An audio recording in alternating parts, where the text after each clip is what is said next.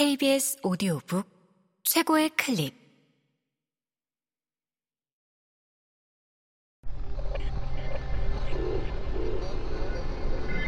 KBS 오디오북.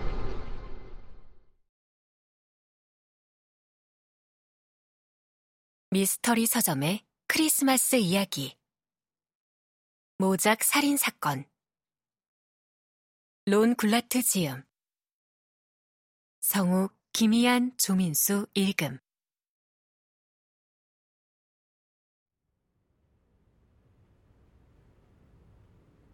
편집실의 높고 넓은 창가에 작고 마른 젊은 여자가 서 있었다. 여자는 미니스커트와 검은 민소매 옷을 입었고 왼쪽 콧방울에는 은색 링이 달려 있었다. 오른쪽 팔뚝에는 하강하는 독수리 문신을 새겨놓았다. 머리색은 아주 검었고 불붙이지 않은 작은 시가를 입에 물고 있었다. 여자가 창밖에 펼쳐진 2월의 흐린 오후 풍경에서 시선을 거두고 돌아서자 양쪽 귀에 매달린 큰 귀걸이가 짤랑거렸다. 들어오세요. 루페가 미소를 지으며 사무실 안으로 성큼 들어섰다. 어머니께선 어디 나가셨니? 우리 어머니? 그 할망구는 술을 많이 마셔서 내가 대학교 2학년 때 죽었어요. 지금은 글렌데일 지하 2미터에 고이 잠들어 있지요. 산페드로 선원들은 할망구가 죽었다고 엄청 슬퍼했지만 난 뭐 아무렇지도 않았어요. 여자는 방 한가운데 있는 큰 철제 책상 앞으로 가서 앉았다. 아, 아 그러면 당신이 모거나 빈들로스군요. 아니면 누구겠어요? 어디에 엉덩이 좀 걸쳐요, 패티코드 씨. 당신같이 비실대는 늑다리 눈에는 내가 10대 같아 보이겠죠? 네, 어, 젊어 보이네요. 난 24시고 2년 넘게 여기 맥스북스의 책임 편집자로 일했어요. 그 독일인들이 출판사를 넘기자마자 내가 들어왔는데 그 후로 판매가 두 배나 늘었죠. 어느새 편집자들보다 내가 더 나이가 많은 게 이제는 조금 적응이 됩니다만 아휴, 처음 시작할 때는 세상에 그때는 아, 당신 구차하게 살아온 얘기는 집어치워요. 그래도 당신이 쓴 죽음으로의 긴 여행은 마음에 들었어요. 그래서 당신을 맨해튼으로 불러달라고 얼빠진 당신 에이전트한테 부탁한 겁니다. 네, 빅스가 그러더군요. 무척 마음에 들었어요. 아, 빅스는 영국 고전 추리소설 느낌이 난다고 하더군요. 루페가 작고 젊은 편집자에게 설명했다. 아시겠지만 에릭 앰블러, 빅터 캐닝, 데스먼드 배글리와 비슷한 유형의 아휴, 퀴키. 그렇게 구린 것들은 안 읽어요. 빅스도 똑같은 소리를 했다. 그러면서도 그런 이름들을 읊으면 책 파는데 도움이 될 거라고 했다. 모거나가 계속 말을 이었다.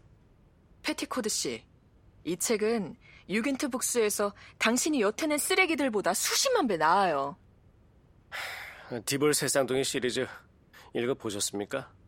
모거나는 검지를 들어 올렸다. 아주 구렸어요. 어릴 때 이모가 억지로 읽게 했죠.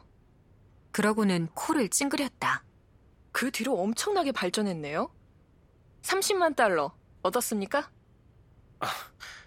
아, 좋습니다만 뭐로... 성금이지 뭐겠어요? 바보 같기는. 이 책을 세게 밀어볼까 싶어요. 새 카테고리에도 넣고요. 역사 추리 소설로 할 거예요. 1970년대 이야기인데요. 그 정도면 까마득한 옛날이죠? 역사 추리 소설. 에, 좋네요. 이렇게 합시다. 이 책은 잠재력이 있으니 40만 달러로 하죠. 루페가 마른 침을 꿀꺽 삼켰다. 아, 이, 이, 이 책에 40만 달러를 준다고요? 그럼 뭐겠어요? 설마 당신 몸값이겠어요? 루페는 헛기침을 하며 볼을 문질렀다. 아, 빅스와 얘기해 보십시오. 에, 돈과 관련된 일은 에, 빅스가 다 처리하거든요. 모거나가 책상 위에 팔꿈치를 올려놓았다. 바꾸고 싶은 게 두어 가지 있네요. 아, 그래요? 먼저 제목이요. 죽음으로의 긴 여행은 너무 구려요. 어, 그럼 뭐로? 더 좋은 거로요. 당신이 반대하지 않는다면. 음, 괜찮습니다. 뭐든 좋을 대로 지어요. 더그 하프먼이라는 필명도 집어치워요. 당신 일은 그대로 가죠. 내 이름을요? 드리블인가 디블인가 하는 형편없는 책들만큼이나 끔찍하긴 하지만 그 시리즈를 읽은 수천 명은 적어도 당신 이름을 알 거잖아요? 아, 판매 지수를 보면 판매 지수를 보니 당신과 유겐트북스는 3단계를 거쳐 똥통으로 떨어지고 있더군요. 그래도 당신 이름은 지명도가 있다고 봐요. 모거나가 물고 있던 시가를 펜 삼아 책상 위 허공에 광고 문구를 썼다. 여태 이런 책은 없었다. 루페 페티코드, 멋지게 비상하다. 멋지군요. 그럼 책에 당신 이름 넣는데 동의한 겁니다? 여기서 루페는 뒷걸음을 치며 진실을 밝혔어야 했다.